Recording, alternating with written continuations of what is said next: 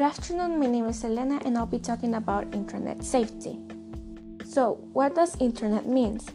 Well, according to my research, internet is the widest network that allows computer networks all over the world run by companies, governments, universities, and other organizations to talk with each other. What does that mean? That means that you can talk with whoever you want to all over the world or interact.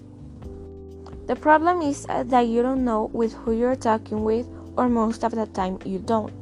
So, these are some ways that you can be safe in the internet. Number one, don't post personal data.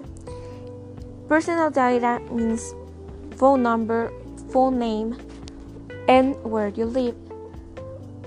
Most of the time, you don't know with who you're talking with, so it's better to avoid giving such big information. Number two, be careful with who you're talking with. You can never know with who you're talking with, and it's better to avoid talking with people you don't know.